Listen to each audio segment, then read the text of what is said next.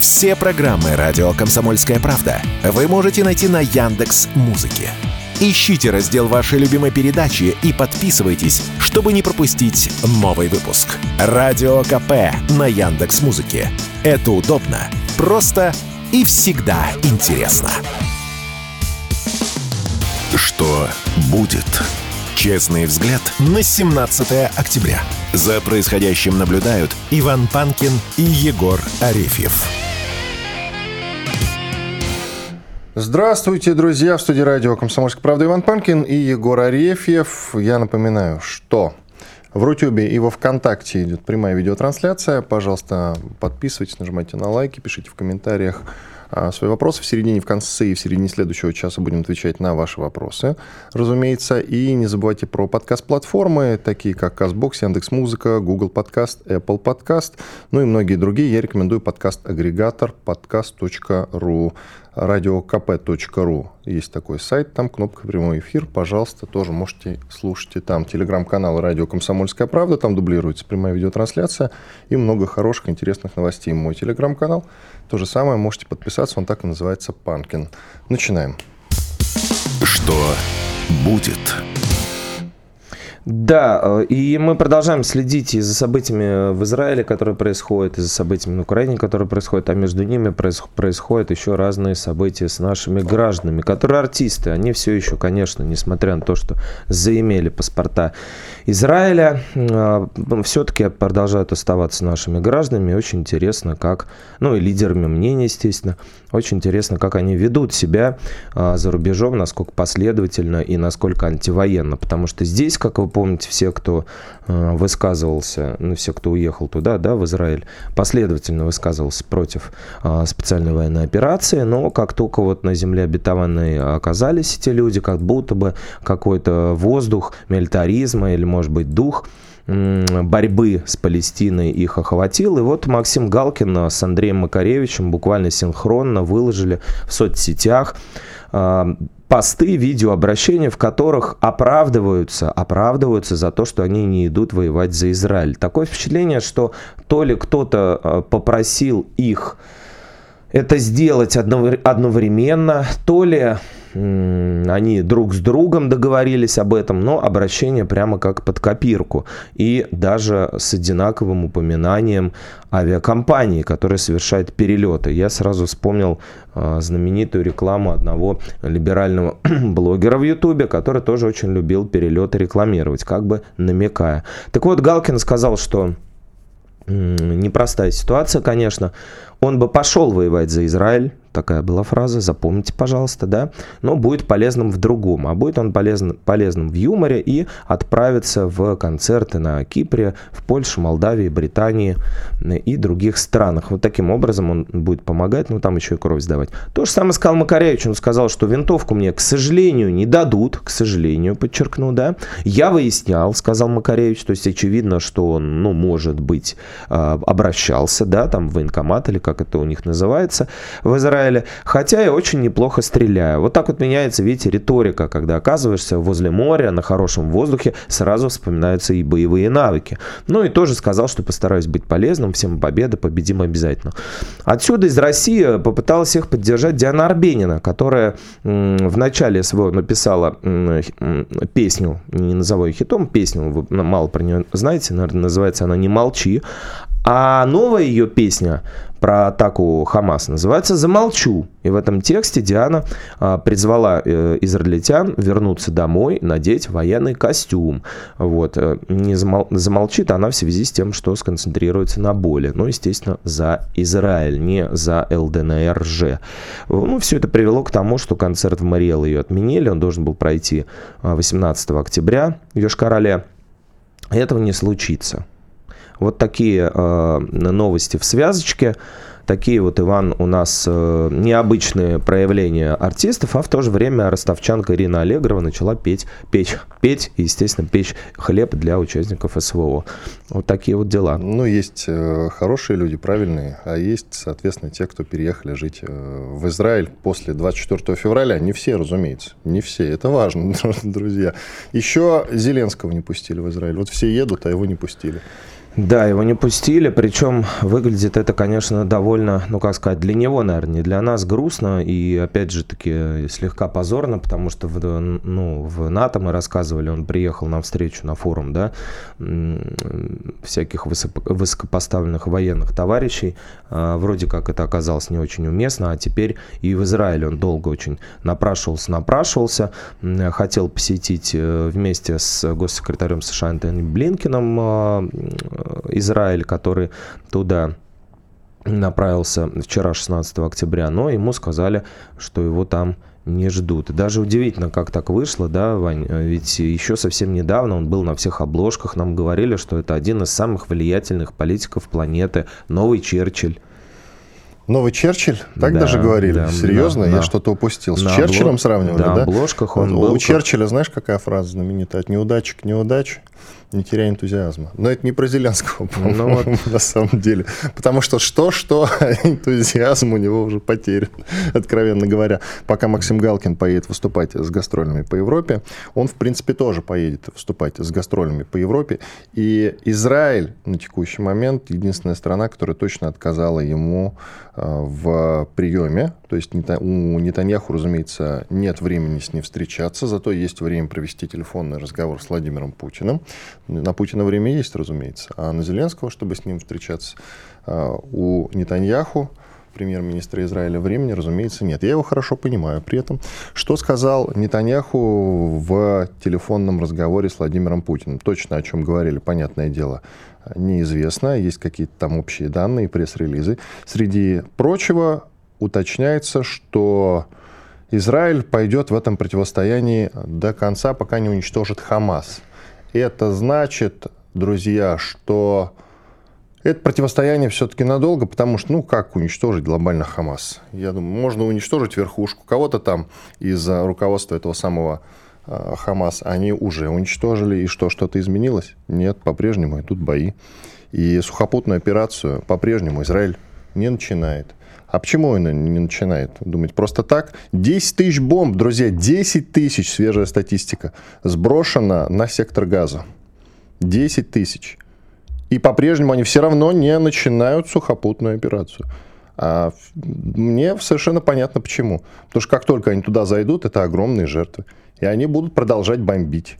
Будут бомбить и зайдут, но ну, в какой-то момент и все равно будут огромные жертвы. Да. Ни конца, ни края этому не видно. А далее что покатится? Далее покатятся теракты. Я коротко уточню еще. Ведь в Брюсселе а, были атакованы а, какой-то мусульманин, извините, напал на а, болельщиков сборной Швеции. Они погибли. Вчера играли в рамках да, отборочных туров. Да, они погибли. И он там что-то такое выкрикнул, вот этот вот террорист по поводу мусульман всего мира из-за их притеснения. Но потом в Брюсселе уточнили, что конкретно с палестино-израильским противостоянием это не связано. Ну, естественно. Вообще очень интересно, что ведь э, США очень долгое время и упорно уходили с Ближнего Востока. Вот, а теперь вдруг э, стремительно возвращаются, подгоняют туда свои крейсеры, авианосцы, ракетные различные эсминцы и всякие там эскадрильи, что только не, не туда не подгоняют. Ну, вот, кроме того, что уже там в Средиземноморье находится определенная ударная группировка, ну вот, это все, естественно, не может ни на кого не наводить э, ужас ужаса. А еще мне вот запомнилось выступление нашего директора ФСБ, который на днях э, давал расклад по Афганистану. А, Александр Бортников говорил, что, в общем-то, а, спецслужбы играют ключевую роль в дестабилизации обстановки там. Это я просто продолжаю, как, может быть, звенья одной цепочки, а может быть и нет. Вот. И вообще американские базы э, могут вернуться в а, провинции Афганистана, вот, что там а, разведывательное присутствие восстанавливается и что идет вербовка а, боевиков. Ну, вот, все это как бы в цепочке с Израилем и с КНДР, о котором мы тоже сегодня поговорим. Тема нашей передачи с этим неиз, неизбывно связана. Все это, мне кажется, в одну картинку пазлом может складываться. Вот ты сказал про США.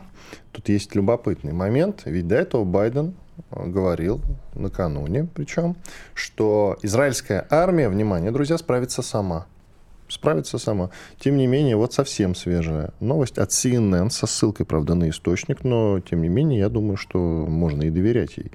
Соединенные Штаты Америки направляют к берегам Израиля 2000 морских пехотинцев из бригады быстрого реагирования. Просто так. Израильская армия справится сама, говорит Байден. А эти, ну, просто так. Знаете, для, Пос, посмотрят. Это, как это, э, этот, э, девочки из группы поддержки. Вот это Черлидеры. Вот. Да-да-да, на подтанцевать. Знаменитые американские черлидеры в этих, в касках и, короче... Вообще новый вид черлидеров. По форме. Военные черлидеры. Они поддерживают, но только своих. А может быть, это девочки, черлидерши военные, пехотинки. О. Или так, да. А почему нет, например? В общем, э, друзья, новостей э, сегодня много хороших и разных. Мы плавно подходим уже к перерыву. Про Зеленского можно еще, конечно, долго шутить э, по поводу того, что его не приняли в Израиле. Остальные, правда, страны пока что не отказываются от встречи с Зеленским. Что-нибудь он там, да, выцеганит обязательно. Правда, вопрос, что. Еще из интересного, вот вчера не сказали, а надо бы сказать, что Колумбия отправила посла Израиля домой э, со словами типа э, «Израиль сейчас устраивает у себя на родине геноцид, а мы, Колумбия, против всего этого». Ну, получается, что Израиль попадает под вот этот вот веяние культуры отмены тоже, как и мы в свое время, как и многие там в Соединенных Штатах Америки. Иван Панкин, Егор Арефьев. Через две минуты вернемся и продолжим. Радио «Комсомольская правда». Срочно о важном. Что будет? Честный взгляд на 17 октября. За происходящим наблюдают Иван Панкин и Егор Арефьев. К нам присоединяется Марат Хайрулин, известный военкор. Телеграм-канал так и называется. Военкор Марат Хайрулин. Марат, приветствуем вас. Доброе утро. Здравствуйте. Что-то подзабылось, выпало из информационного поля Клещеевка. Это в районе Бахмута. Скажите, пожалуйста, да, сейчас да. там как а, обстановка? До этого шли новости о том, что противнику удалось нас оттуда вытеснить, и в связи с этим он а, претендовал на взятие высот вокруг Бахмута как раз. Это создавало опасность того, что мы Бахмут-Артемовск потеряем. Сейчас как обстановка там? Ну, Бахмут мы не потеряем, не можем потерять. Нет, нет, я просто говорил все... про то, что тогда, когда вот э, как раз в Клещеевке начались проблемы, пошли новости о том, что противнику удалось нас вытеснить, сказали, что есть такая вероятность. Я вовсе не говорил о том, что потеряем. Нет, то, что они там э, демонстрируют, это точечные атаки. Э, в Клещеевке она в серой зоне, она разрушена, там Клещеевка, Андреевка, это рубеж, да, они пытаются там э, закрепиться, им не дают, наши контратакуют. Там у нас стоит очень такая серьезная 106-я дивизия, э, по-моему, 52-й, 50, э, ой, 57-й и 136-й полки воздушно-десантные, они им в принципе не дают там закрепиться. Если они пытаются, сейчас украинцы окапываться, они заходят, зачищают и снова назад откатываются на вот этот рубеж. Э, который э, идет вдоль железной дороги, да, условно. А украинцев, наоборот, именно вот на направлении Клещевки, Клещеевки очень большие проблемы. Они создали, ну вот ровно так же, как под Вербовым, они создали себе очень длинное такое логистическое плечо, техникой там невозможно работать, и вот они э, группы посылают туда, каждый боец тащит по 30 с лишним килограммов там боекомплекта, воды, там, еду, да, и практически сразу э, после 5-6 километрового марша вступают в бой. То есть, э, ну, понятно, что они там, это очень тяжело. Но это и чисто локальная у них активность, которую вот они там по своему упрямству, скажем так, э, продолжают, потому что сама Клещеевка, ну, вообще сам Бахмут, он абсолютно бесперспективен для них, потому что ну, я говорил, там надо, э, как бы, изначально операция была задумана с двух сторон, чтобы перерезать вот эту основную, там, э, перекресток э, двух основных трасс. Э, Е30, Е60, которая идет на Харьков, да, радиальная трасса, э, наверное, ну, важнейшая трасса этой войны. И вторая ракада, которая Н-026, которая идет там через Харьков, То есть Ракада – это трасса, которая идет до линии фронта. Харьков, Сватово, Кременная. Вот они пытались с двух сторон перерезать в районе первой э, Верховки.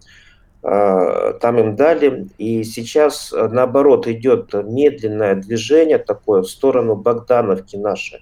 То есть наши на прошлой, позапрошлой неделе взяли скажем так, укрепрайон зачистили вокруг Верховского водохранилища, и потихоньку, потихоньку, вот сейчас вышли на окраине Берховки, там отгрызают, там такое урочище, по-моему, называется эта позиция длинная. И вот они зашли на эту позицию, и как бы идет охват э, с севера Богдановки, вот так. И там как раз в районе Берховки э, Ягодная сохраняется э, такой мешок еще очередной у них там очень серьезный украинцев. Марат, вот наш... такая Ага, спасибо. Марат, наш президент говорил о том, что улучшаем мы э, положение на большом пространстве, в том числе упоминал и Купинское направление. Вот ВСУ рисует очень красивую графику и отчитывается, как у них там круто дроны работают, а по другим данным они около двух рот там потеряли. Насколько это реальные цифры и насколько там и, и успешное продвижение? Да, двинулись, э, опять э, двинулись в районе Синьковки, и дальше, э, ну, ну там широкий фронт от Синьковки до Гряникова. Иду, идем мы. Там, то, э, скажем так, там один из самых, они, нас, они вот за э, лето построили вот на этом пятаке, грубо говоря, да, самый север от Купинска, сложнейшую очень систему укрепрайонов, ну, прям насыщеннейшую, да, и наши там, там регулярно неделю работают, Э, две недели там перерыв, и снова неделю работают, потихоньку идут вперед. Вот двинулись Синьковки, снова продвинулись э, Петропавловки, опять же там такое огромное поле, и там такой типа оврага, такой ну, для ориентира большая позиция. Вот наши э, сейчас взяли несколько укрепленных районов, там они перед Петропавловской успели за лето построить две линии обороны. Вот сейчас наши первую догрызают, и выходят как бы прямо в самой Петропавловске должны выйти. Идут. Ну и работают до да, севернее. Многие не знают, что Оскол вообще-то уже форсирован в этом районе. Там вот где Старомлыновка, там район, э, скажем так, называется Меловые горы, и наши не в лоб, а вот начали обходить их с тыла. То есть потихоньку, понемногу там очень небольшое продвижение, 700-800 метров, но наши уже на том стороне, на той стороне уже и переправа работает, то есть потихоньку огрызаем вот эти, обходим вот эти меловые горы. То есть у них там позиция. Лучшие телеграм-дома распространяют информацию, что после событий, после начала событий на Ближнем Востоке, ВСУ стали как-то поприжимистее в плане боеприпасов. Ну и, в принципе, с наемниками та же история. Они уезжают как раз на Ближний Восток. Есть у вас а, подтверждение этой информации? Не чувствуем, потому что вот они сейчас Авдеевку работаем, да, вот я нахожусь, у меня такое уникальное положение, я прям сижу изнутри вот боевого подразделения первой славянской бригады и смотрю все изнутри, как работает, э, то есть бригада, как все, ну, все происходит, регулярно выезжаю туда поближе к исходным позициям, ну, в район боевых действий нельзя ездить, а прям на исходные, вот вчера ездил на эвакуацию наших раненых, встречал, смотрел, как бы, и все слышу, да, вот в этом. Ничего подобного. Работают, кассеты очень много, э, очень много дронов, э, подтащили резервы, то есть первые два дня вот этой Авдеевской операции, так скажем, наши э, по, всей, э, по всему периметру, по всему фасу нашей обороны мы хорошо продвинулись, где полтора километра, где километр. Они э, подтянули серьезно очень резервы, правосеков, которые, видимо, ну, правый сектор, да, который запрещенный в России, да, который на этом участке у них постоянно сидит. Э, и вот они пять дней атаковали, опять передышку сделали, э, где-то чуть-чуть откатились, где-то сохранили позиции, где-то даже улучшили. Идем вперед потихоньку, да. Но сказать, что у них еще прям вот всем сильно-сильно иссякли силы, нельзя. То есть, э, вот, как я понимаю, сейчас мы им такие качели устраиваем. То на одном участке активизируемся, то на другом. И они сейчас перекидывают остатки резервов всегда с одного фронта на другой. Вот что изменилось, у них всегда во второй линии обороны всегда сидели резервы на всем участке фронта. А вот это сейчас у них прекратилось. Они начали перекидывать с другого, ну, срочно-срочно там латать дыры с другого участка фронта перекидывать. То есть они Потому без это... поддержки резервов, соответственно, если мы прорвем первую линию, то сможем продвинуться чуть глубже, да? Да, ну вот как, как устроена война, то есть мы заходим на какую-то, скажем так, позицию, забираем, да, они начинают тут же э, обрабатывать артиллерию, и после этого в течение там суток, двое э, приезжают со второй линии, заходят со второй линии э, их э, как бы бойцы, да, то есть во второй линии всегда сидели, и во второй линии сидели на более всегда подготовленные. То есть первый как раз вот это мясо, которое не жалко, да, им, а во второй линии как раз вот более такие подготовленные бойцы. Вот это сейчас начало у них ломаться, то есть не всегда они успевают подтянуть со второй линии сразу, скажем так, резервы, не хватает уже. О чем еще мы можем удивить? Вот э, есть некоторые данные о новых так скажем, способов, э, о новых способах применения штурмовой тактики. Есть у нас какие-то вот, э, что называется, вещи, к которым они оказались не готовы? И в связи с чем мы развиваем как бы успех сейчас? Знаете, э, просто вот когда это вот вживую все наблюдаешь, как с одной стороны ничего нового, с другой стороны война очень сильно изменилась вот за этих дронов, средств обнаружения, да, а, просто вот э, как бы мы говорим, что резервы у них кончились, а, скажем, вот с лета, во-первых, когда они кассеты притащили, да, у них вообще нету как бы, дефицита там огневого воздействия.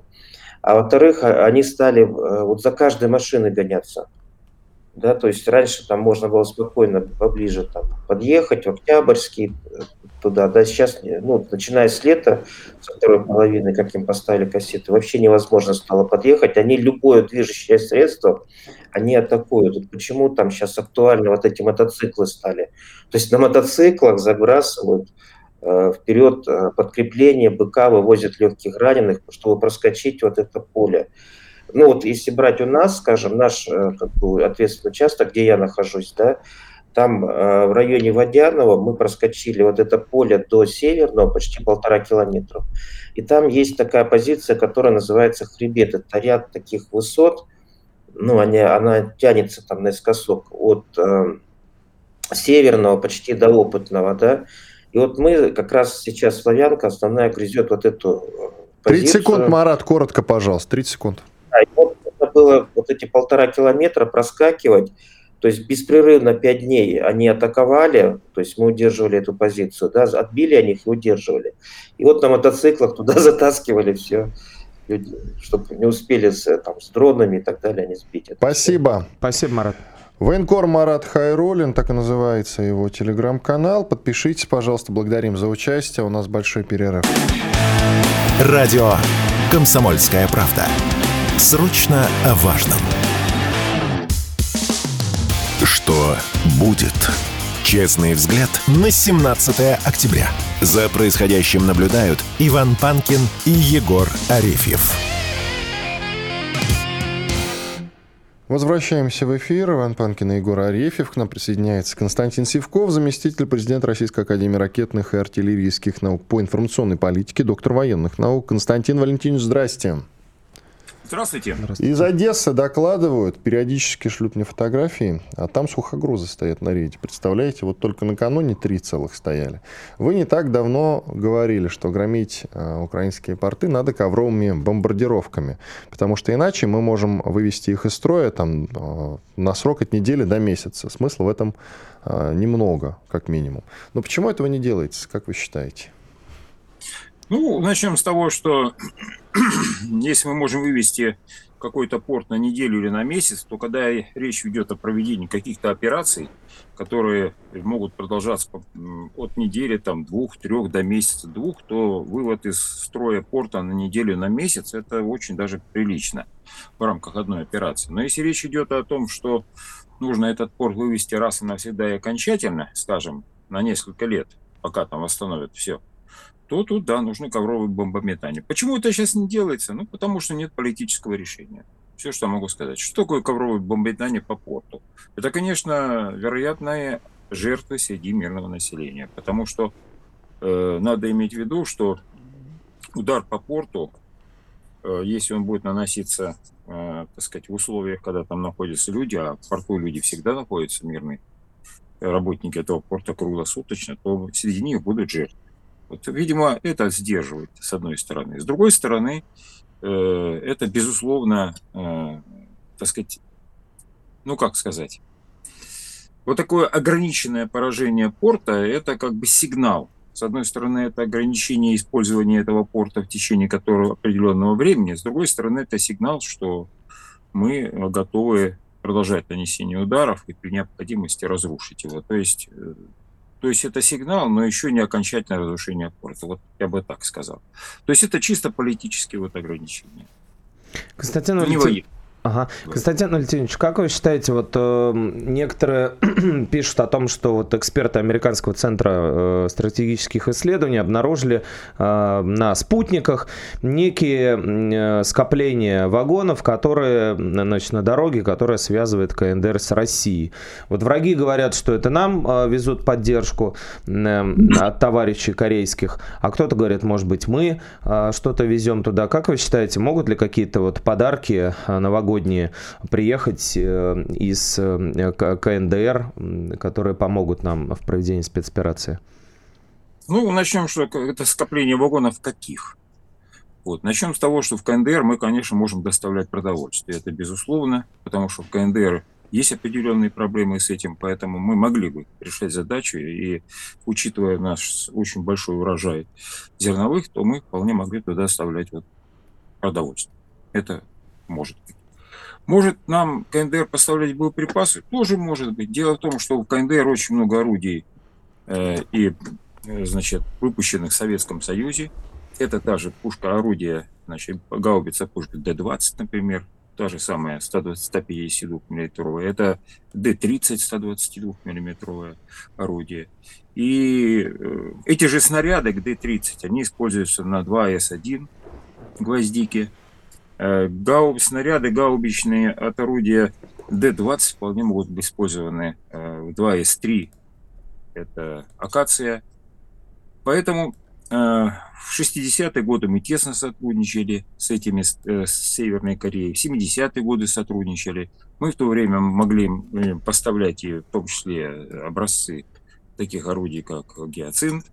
Вот. А они наладили у себя производство снарядов к этим орудиям. Почему бы нам не получить от них эти снаряды?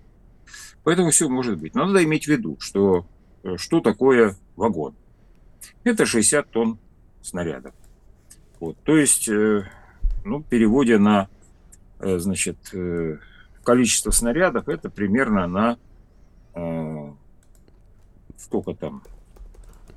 60 тонн, значит, это 100 килограмм где-то. Это где-то примерно 60, 600 снарядов где-то вот так. 600 снарядов.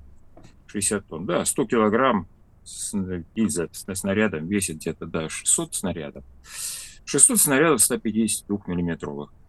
Вот считайте, состав из 100 вагонов, вот, это 6 тысяч снарядов.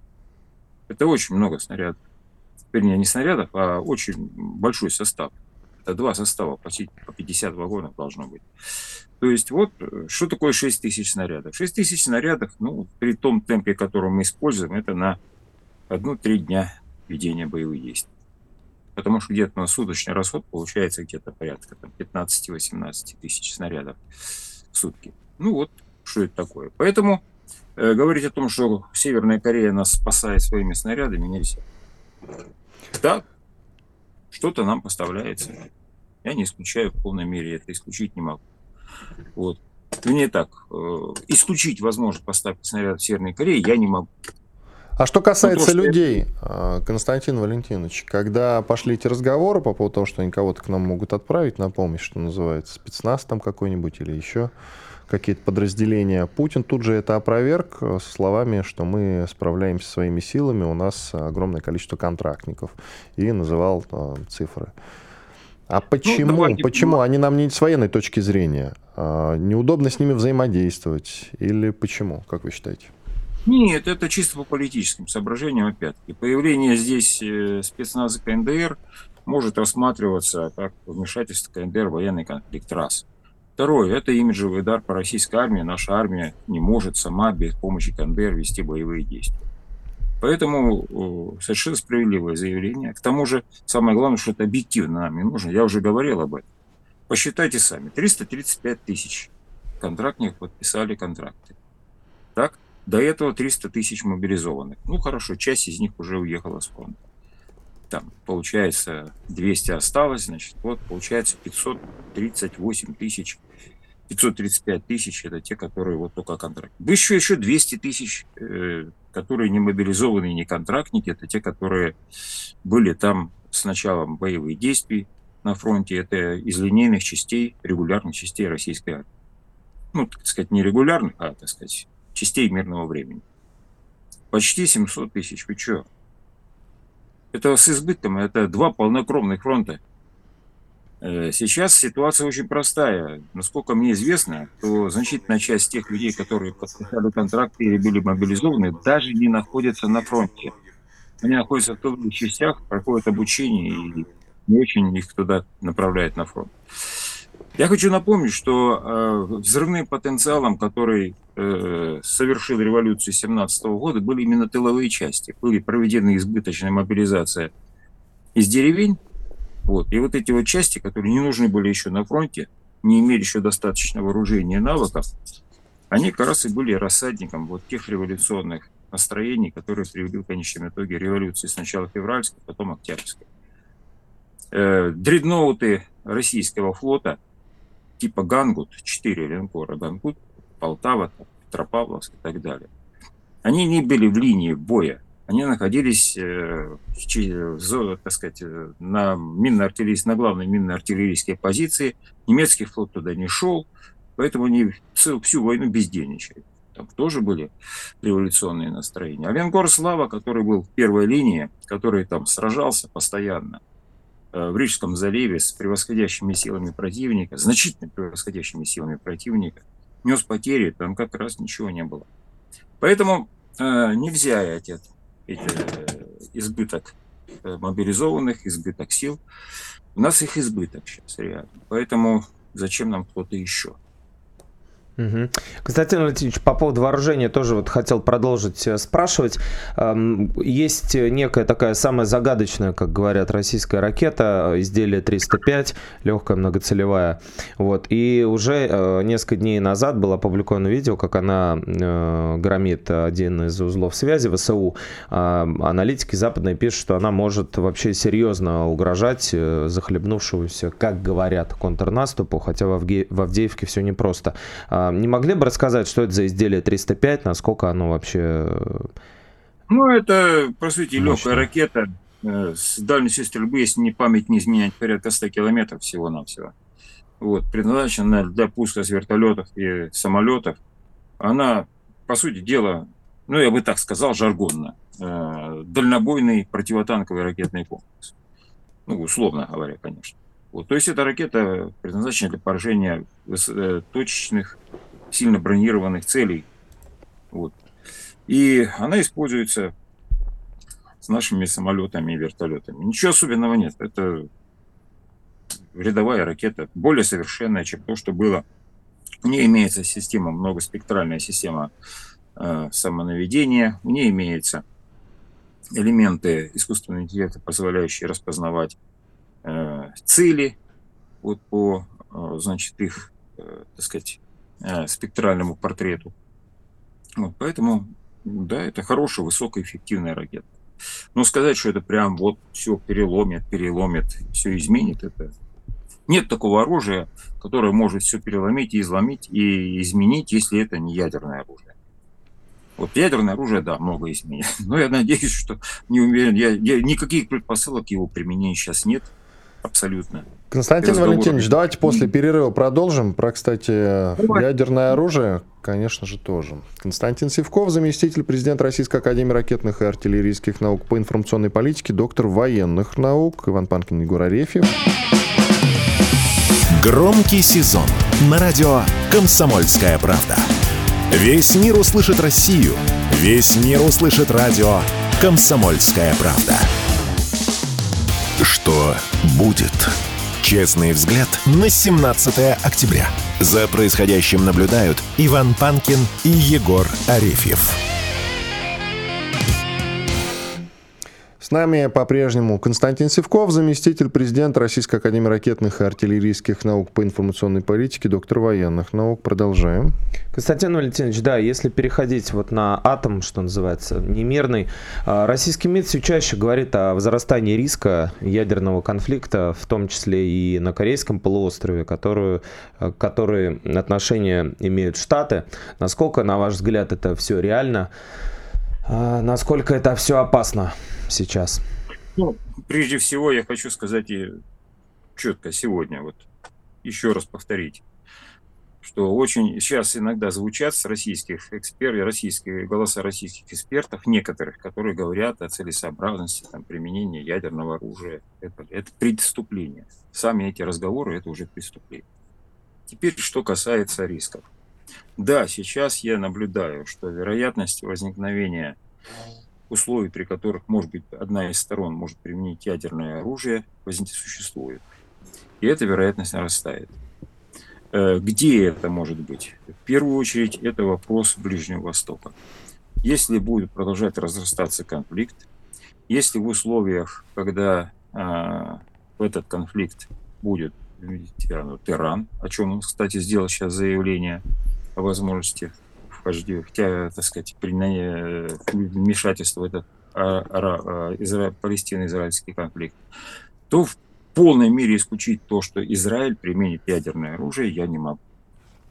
Что касается э, Северной Кореи и Южной Кореи, Корейского полуострова, там э, в настоящее время предпосылки к применению ядерного, ядерного оружия может возникнуть лишь в том случае, если Соединенные Штаты Америки и Южная Корея совместно с Японией предпримут военную агрессию против Северной Кореи. Болтовня о том, что Северная Корея применит ядерное оружие просто так, потому что ей захотелось, это полнейшая стопроцентная глупость, это провокация, призванная дискредитировать Северо Кореи, Северную Корею как государство – и северокорейское руководство. Лидеры Северной Кореи – это взвешенные умные люди, которые хорошо понимают, каким последствиям приведет применение ядерного оружия, и они свою ядерную триаду создавали для того, чтобы не допустить как раз такой агрессии, о которой я говорю. Поэтому это надо что-то понять. Нельзя забывать еще один важный момент, что Северная Корея может устроить ядерный апокалипсис, даже не применяя ядерное оружие. Достаточно ударить по атомным электростанциям на территории Южной Кореи, а если потребуется и Японии. У Кореи есть ракеты в обычном снаряжении, которые способны решить такую задачу. Поэтому, э, значит, сегодня на север, в зоне Южной Кореи, военный конфликт с применением ядерного оружия возможен только в единственном случае, если Соединенные Штаты Америки с Японией и Южной Кореей предпримут крупномасштабную агрессию непосредственно нанося удары по территории Северной Кореи. Надеюсь, до этого дела не дойдет. Хотя безумцы в Пентагоне, не в Пентагоне, а в Белом доме, в Пентагоне там как раз умные люди. Надеюсь, на это не пойдут. И рассчитывая, что э, этого не допустят профессионалы из Пентагона.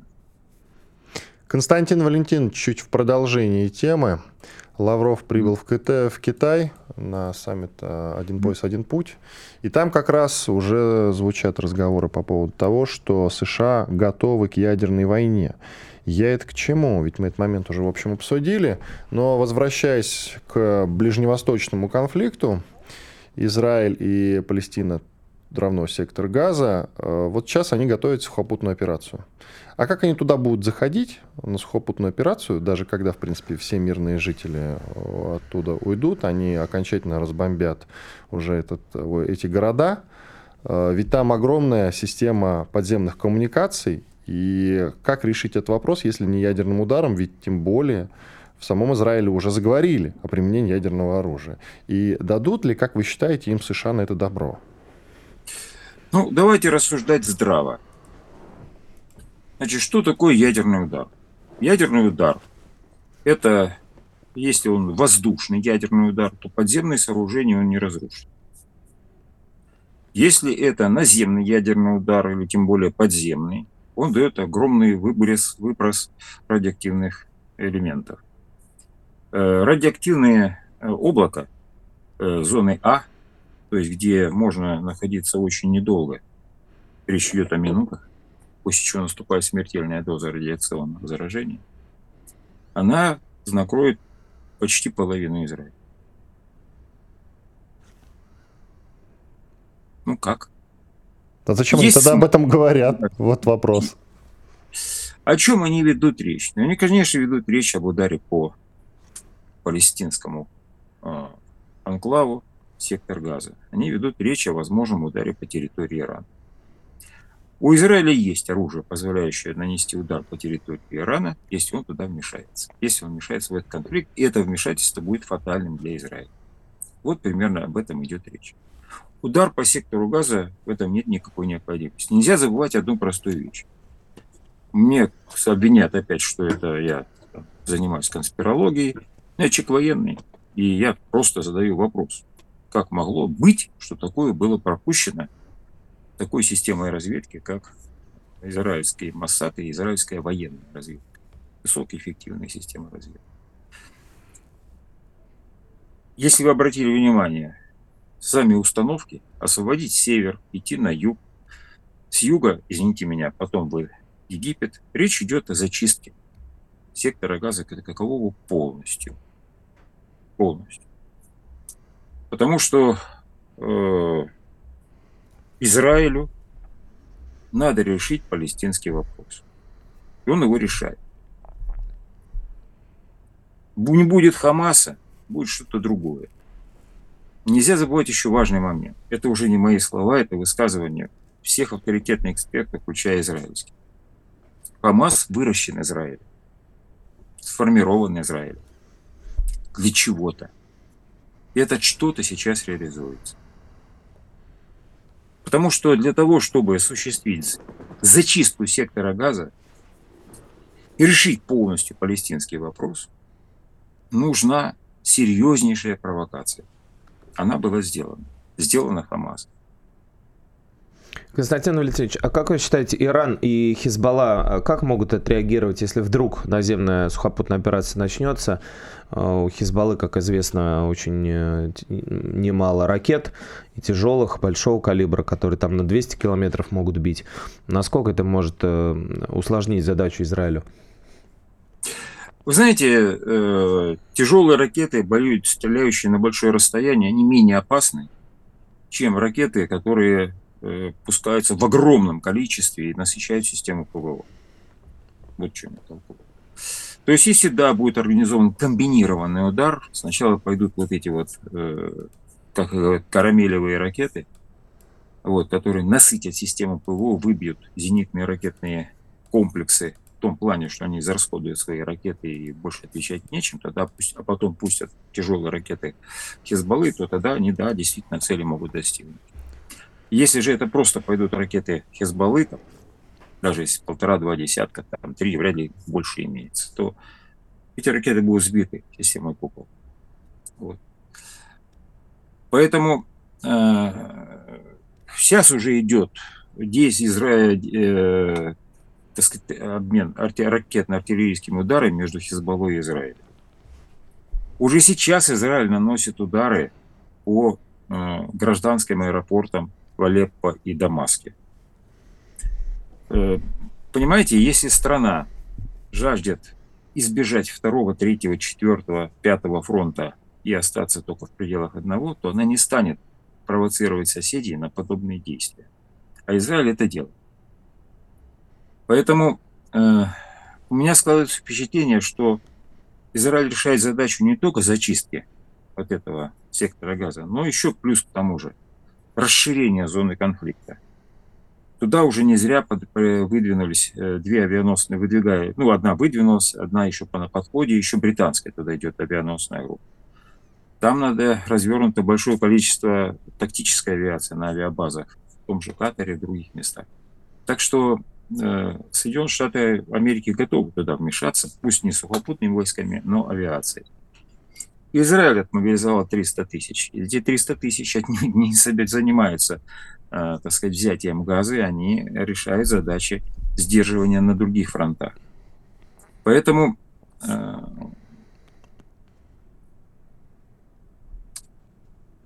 Иран, если Израиль начнет сухопутную операцию и будет она проводиться жестоко, не факт, что он вмешается, несмотря на свои жесткие заявления. Иранское руководство, взвешенное руководство, они прекрасно понимают всю меру опасности и ответственности.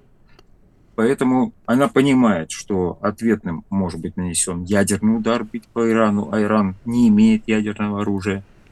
Поэтому не факт, что иранское руководство может пойти на вмешательство в этот конфликт. И потом, как это будет вмешательство выглядеть? Э, между Ираном и Израилем нет общей границы. Значит, нужно создать группу, войсковую группировку и двигаться через другие страны, через ту же Сирию. А там в Сирии значительная часть территории контролируется курдами, а через, ну, точнее, не курдами, а уже американцам. 20 секунд, Константин Валентинович, коротко, пожалуйста. Поэтому я думаю, не думаю, что Иран пойдет на прямое вмешательство в этот конфликт. Спасибо. Спасибо, спасибо. Константин Севков, заместитель президента Российской Академии ракетных и артиллерийских наук по информационной политике, доктор военных наук Иван Панкин и Егор Арефьев. Вернемся уже в начале следующего часа. Слушайте радио «Комсомольская правда». Никуда не переключайтесь. «Комсомольская правда».